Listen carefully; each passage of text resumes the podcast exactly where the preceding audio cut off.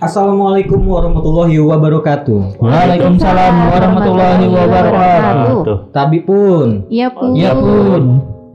Apa kabar kawan pajak semua? Alhamdulillah. Selamat datang dalam podcast Natar Ngerujak. KPP Natar ngobrol urusan pajak. Tempat kawan pajak ngobrol santai, curhat dan berbagi informasi terkini tentang pajak dan peraturan perpajakan terbaru. Balik lagi dengan saya Irfan Sofyan, penyuluh KPP Pratama Natar yang akan memandu obrolan kita pada kali ini. Bersama saya di sini juga udah gabung teman-teman fungsional penyuluh KPP Pratama Natar yang lain. Di sini ada Bang Awe. Apa kabar Bang Awe? Alhamdulillah baik Bang Kinceng. Halo kawan pajak semua. Ada juga Mbak Dimi. Apa kabar Mbak Dimi? Kabar baik, siap, mantap, salam satu bahu. Sehat ya Mbak ya? Alhamdulillah. Semangat banget. Dan kita kali ini ada narasumber koordinator kita Bapak Muhadi. Apa kabar Pak Muhadi? Alhamdulillah sehat Bang Kinceng, sehat semua ya rekan-rekan. Alhamdulillah. Alhamdulillah sehat. Pak Muhadi. Pak Muhadi, jadi pada episode kali ini kita akan bicara tentang Perdirjen Pajak yang baru juga ya termasuk baru hitungannya ya, yaitu Iya. Per 08 PJ 2022. Pak Muhadi bisa ceritakan sedikit nggak sih apa latar belakang dari penerbitan Per 08 ini? Ya, terima kasih Bang Kinceng. Jadi rekan-rekan pajak semua bahwa PR 08 PJ 2022 ini diterbitkan untuk memberikan kemudahan kepastian hukum dan meningkatkan pelayanan kepada wajib pajak. Dan satu lagi meningkatkan kemitraan dengan para notaris dan PPAT di mana di Per 08 ini ditambahkan klausul bahwa PPAT dapat mengajukan permohonan penelitian formal kepada KPP ya dalam hal ini mewakili kliennya sebagai pihak yang melakukan transaksi pengalihan hak atas tanah dan bangunan begitu Bang Kinceng. Oh siap siap. Eh, baik Pak Madi. Ketika kita melakukan transaksi pengalihan hak atas tanah bangunan ini apa saja aspek perpajakan yang harus diperhatikan Pak Muhadi? Ya, Bang Awi, terima kasih ya. Jadi kalau rekan pajak semua melakukan pengalihan hak atas tanah bangunan jual beli misalnya, itu ada sebenarnya ada dua jenis pajak ya. Satu BPHTB yang menjadi bagian pajak daerah ya. Untuk penghitungan dan pengurusannya itu bisa di eh, dilayani di Dispenda atau BPKAD kabupaten kota masing-masing ya. Yang kedua adalah pajak penghasilan atas tanah atau bangunan.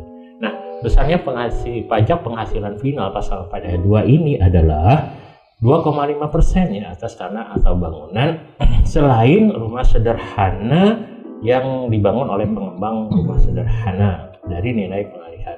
Satu persen lagi pengalihan rumah sederhana, rumah susun sederhana yang dibangun oleh pengembang dan 0% ketika dialihkan kepada pemerintah untuk membangun fasilitas umum. Jadi misalnya kalau rekan pajak itu beli rumah RSS yang memang kalau kita beli kita pajak satu persen penjualnya. Tapi kalau dijual lagi itu bukan satu persennya kawan pajak karena anda bukan pengembang maka kenanya 2,5 persen seperti itu Baik Pak Muhadi, ini apa sih yang dimaksud dengan nilai pengalihan yang menjadi dasar perhitungan PPh final pasal 4 ayat 2 ini? Ya baik Mbak Dini ya. Yang kita eh, harus kita ketahui bahwa pengalihan hak atas tanah dan bangunan itu bukan semata-mata jual beli saja ya. Kalau misalnya jual beli, maka nilai pengalihan itu nilai sesungguhnya yang diterima atau diperoleh dalam hal terjadi transaksi jual beli. Tapi ada juga yang melalui lelang ya. Maka nilai pengalihannya adalah nilai berdasarkan keputusan pejabat yang melakukan lelang atau sesuai dengan hasil lelang sesuai dengan peraturan lelang yang benar atau kalau diserahkan kepada pemerintah dalam hal ini untuk ya pemerintah maka itu sesuai keputusan pejabat yang berwenang ya kemudian kalau misalnya itu pengalihan yang terkait dengan hubungan istimewa nih jual kepada orang-orang yang memiliki hubungan istimewa maka nilainya bukan nilai yang diterima terkait hubungan istimewa tapi nilai yang seharusnya diperoleh atau diterima ketika itu dijual kepada pihak lain yang bukan memiliki hubungan istimewa. Bisa jadi kita terima uangnya lebih rendah jika kita bertransaksi dengan hubungan istimewa, tapi kalau itu dijual ke pihak lain yang nggak punya hubungan istimewa lebih tinggi, maka nilai pajaknya itu dari nilai yang seharusnya jelas kalau dijual ke pihak lain yang tidak memiliki hubungan istimewa. Atau kalau memang pengalihannya itu dalam hibah atau hibah ya, hibah yang nggak dapat SKB, maka itu harus berdasarkan nilai pasar begitu Mbak Bini. Hmm. Kemudian kalau uh, kawan pajak mungkin pengen tahu nih, kapan sih saat terutangnya PPh final pasal 4 ayat 2 itu? Ya. Jadi kapan kita harus bayar ya? Karena kalau orang pribadi atau badan yang menerima atau memperoleh penghasilan dari pengalihan hak atas tanah atau bangunan karena jual beli, maka wajib menyetor sendiri pajak penghasilan terutang itu ke kas negara ya eh, sebelum risalah lelang atau pengalihan hak atas tanah atau bangunan itu ditandatangani oleh pejabat yang berwenang. Ya. Yang kedua, bagi badan atau orang yang pekerjaan ataupun usahanya itu pengalihan hak atas tanah atau dan bangunan. Nah di sini kalau kawan-kawan beli tanah atau bangunan itu melalui proses pembayarannya diangsur, maka saat terutangnya ketika menerima pembayaran. Ya karena belum jadi aktinya kita ngangsur ngangsur ngangsur dan pengangsurannya itu menjadi objek pajak PPh final 4 ayat 2 jadi memang belum jadi sih tapi si penerima penghasilannya sudah dapat uang harus segera dibayar pada masa pajak tersebut ya. Kemudian kalau misalnya itu di terjadi dengan instansi pemerintah atau pemungut seperti itu maka diwajib dibayar atau setempat oleh pemungut kalau itu terutang PPh pada 2 ya. Itu pada saat menerima pembayaran atau dilakukan pembayaran. Nah yang keempat kalau ini terjadi perubahan pada perjanjian pengikatan jual beli perubahan. Nah maka pihak yang membayar PPh ini itu adalah pembeli. Perubahannya maka pihak yang menyebabkan itu pembeli pada saat terjadinya perubahan atau adendum atas perjanjian pengikatan jual beli tersebut itu Cek. Oke Pak Muhadi. Nah apa aja nih aspek yang diatur oleh penerapan PJ 2022 ini Pak Muhadi? Nah jadi yang paling penting di Per 08 di, di antara peraturan yang lain misalnya PP 34 ya itu adalah bahwa perlu diingat pejabat yang berwenang untuk menandatangani akte atau risalah lelang itu baru bisa membubuhkan tanda tangannya atau mengesahkan akte jual beli. Risalah lelang apabila telah dapat dari pihak yang mengajukan tersebut bukti surat setoran pajak atau SSP. sesama dengan SSP itu yang telah mendapatkan penelitian ya. Yang telah dilakukan oleh kantor pelayanan pajak. Hasil penelitian dari kantor pelayanan pajak itu berupa surat keterangan. Jadi ini bagian penting bagi penandatanganan akte penandatangan akte yang biasanya notaris atau PPAT baru bisa menandatangani akte kalau telah menerima SSP dan surat keterangan hasil penelitian dari kantor pelayanan pajak begitu Pak hmm. Awi. Itu ya Pak Muhadi berarti ya. kalau ada notaris mau tanda tangan akta itu selain ada SSP-nya harus ada validasi dari kantor pelayanan pajak ya? Ya, ya itu sebagaimana yang diatur dalam eh, PSPP juga dalam Per 08 ya.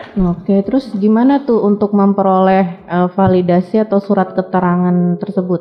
Iya, masih begini. Jadi uh, itu bisa diajukan secara elektronik oleh dua pihak. Pertama wajib pajak atau badan yang bersangkutan.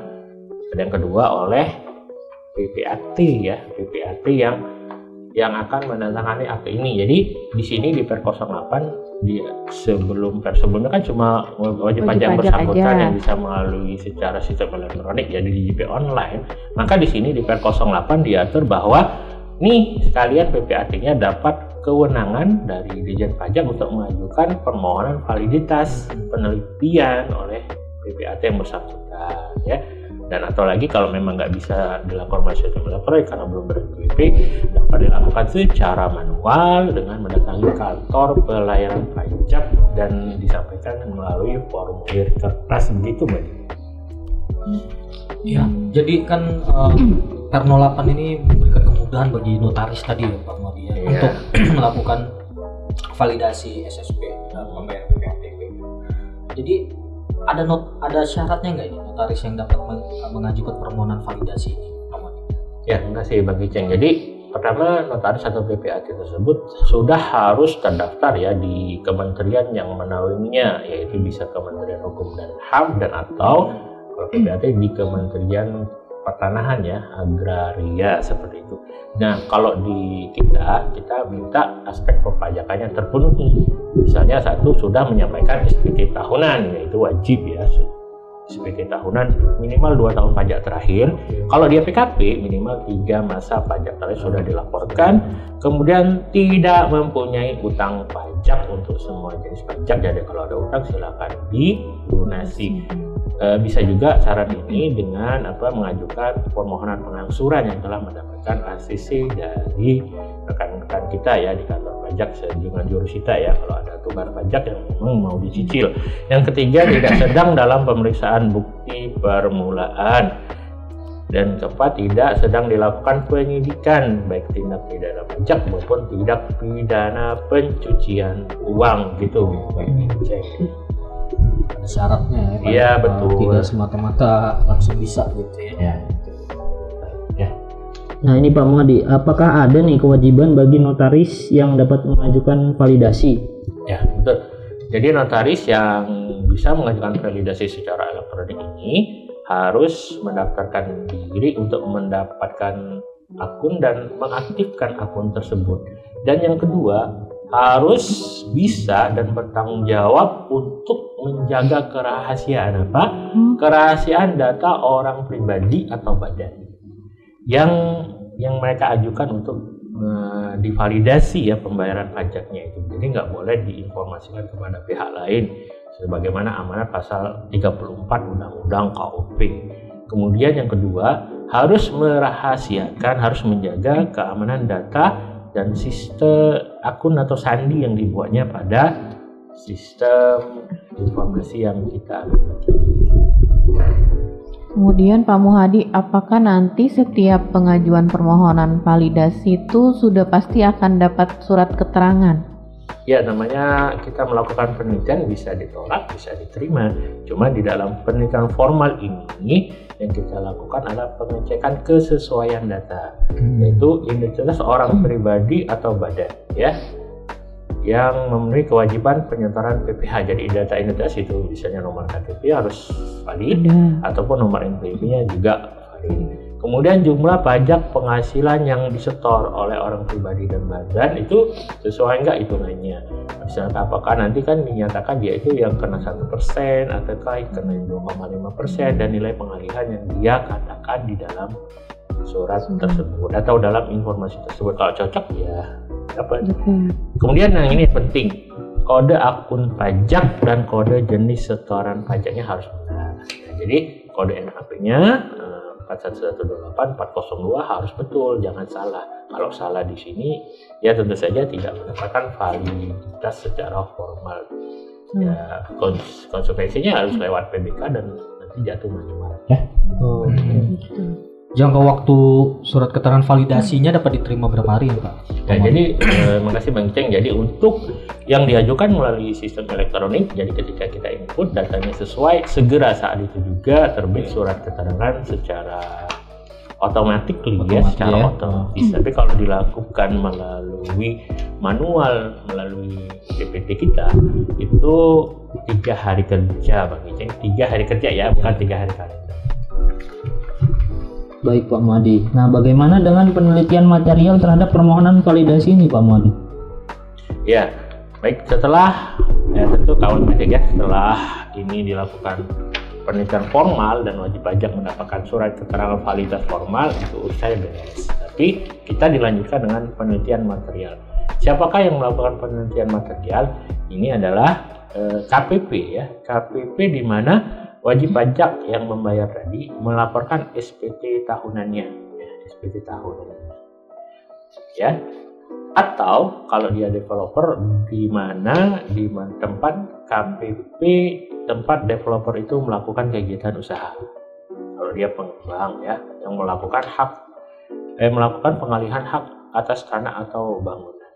Nah kalau belum ber-NPWP ya sesuai dengan alamat domisili atau di wilayah kerja KPP sesuai dengan alamat domisili KTP ya bagi wajib pajak yang belum memiliki NPWP. Nah, penelitian ini eh, pada dasarnya pertama memastikan lokasi tanah atau bangunan yang dicantumkan baik lokasi maupun luas ya. Kita eh, kita lihat dia menyatakan luasnya 100, kalau kita lihat 100 ya cocok. Tapi kalau dia menyatakan luasnya 100 dan kita hitung atau kita lihat luasnya 200 tentu tidak cocok. Ya. Ada perbedaan ya. Meneliti kebenaran nilai pengalihan hak atas tanah atau bangunannya wajar atau tidak. Apabila nanti kita lihat penyerahannya ternyata ada hubungan istimewa. Lihat kewajarannya seperti itu ya. E, kayak gitu. Di appraisal juga apabila kita lihat ada e, penyerahannya enggak kepada pihak-pihak yang netral seperti itu bang jadi untuk menentukan apakah nilai pengalihannya itu sesuai atau wajar. Begitu, Kemudian Pak Muhadi, gimana kalau nanti hasil penelitian materialnya menunjukkan hasil yang berbeda dengan nilai pengalihan yang diajukan di validasi? Nah, itu gimana itu Pak? Nah, jadi setelah kita pihak kantor pelayan pajak melakukan penelitian material ya, dan ditemukan bahwa datanya atau nilai pengalihan tidak sesuai. Ya, nilai sesungguhnya dalam hal pengalihan hak atas tanah dan atau bangunan jual beli tidak dipengaruhi hubungan istimewa atau nilai yang seharusnya berdasarkan harga pasar dalam hal pengalihan hak atas tanah atau bangunannya dipengaruhi hubungan istimewa dan dari penelitian itu ternyata terdapat selisih atau terdapat kekurangan penyetoran pajak maka KPP akan menyampaikan permintaan penjelasan secara tertulis kepada wajib pajak orang pribadi atau badan ya.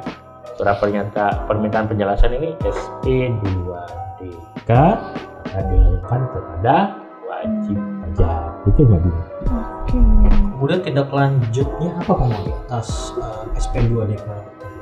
Ya, jadi uh, sesuai dengan aturan di SP2DK dalam jangka waktu 14 hari, wajib pajak yang menerima SP2DK harus memberikan tanggapan baik secara tertulis maupun datang ke sini berjumpa dengan representatif untuk menyampaikan berdiskusi ya secara lisan dan apabila wajib pajak menyetujui hasil penelitian material tersebut ya, harus dibayar itu kekurangan pajaknya.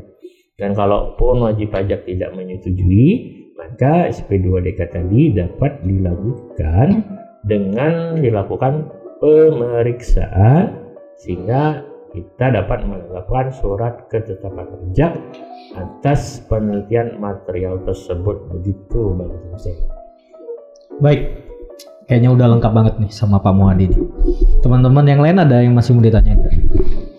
Cukup? Cukup. Oke. Okay. Alhamdulillah. Mbak Dini, cukup. alhamdulillah cukup ya sudah lengkap, komprehensif sekali penjelasan dari Pak Muhadi. Jadi begitu kawan pajak. Jadi uh, episode kali ini kita membahas tentang Per 08 PJ 2022 ya uh, tentang tata cara penelitian bukti pemenuhan kewajiban penyetoran pajak penghasilan atas penghasilan dari pengalihan hak atas tanah dan bangunan dan perjanjian pengikatan jual beli atas tanah dan bangunan beserta perubahannya.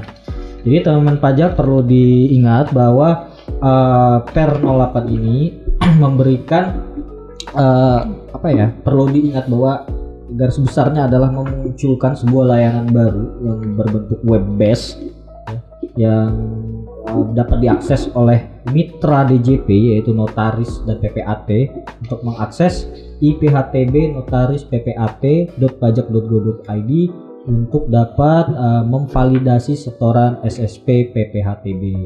Nah, selain itu, uh, Perno 8 ini juga dimunculkan dalam rangka untuk memberikan kemudahan kepada para wajib pajak untuk melakukan validasi. Jadi dengan adanya Perno 8 ini pilihan wajib pajak untuk mendapatkan surat keterangan validasi makin bertambah ya Pak Muhadi ya. Iya betul. yang sebelumnya betul. hanya melalui kantor pajak akun dan kantor pajaknya sendiri, sekarang, Sekarang dapat melalui notaris dan. PPAT. Yang notarisnya harus ke mana tadi alamatnya Ya, alamatnya di IPHTB Notaris PPAT ya. Iya. pajak.go.id. Hmm, makasih Bang. Nah, perlu diketahui kawan pajak bahwa eh, untuk teknis IPHT aplikasi IPHTB ini sudah dilaksanakan kelas pajak ya di KPP Pratama Natar dan untuk kawan pajak yang juga berprofesi sebagai notaris PPAT di luar sana jika ingin konsultasi untuk memakai aplikasinya dipersilahkan datang ke kantor pajak Pratama Natar dan ketemu kita para penyuluh dari KPP Pratama Natar. atau bisa juga Bang Kinceng follow dulu YouTube Nah, iya boleh follow YouTube kita ya. Di sana ada kelas pajaknya, bisa ditonton dulu sebagai bekal sebelum ke sini kayaknya. Ya.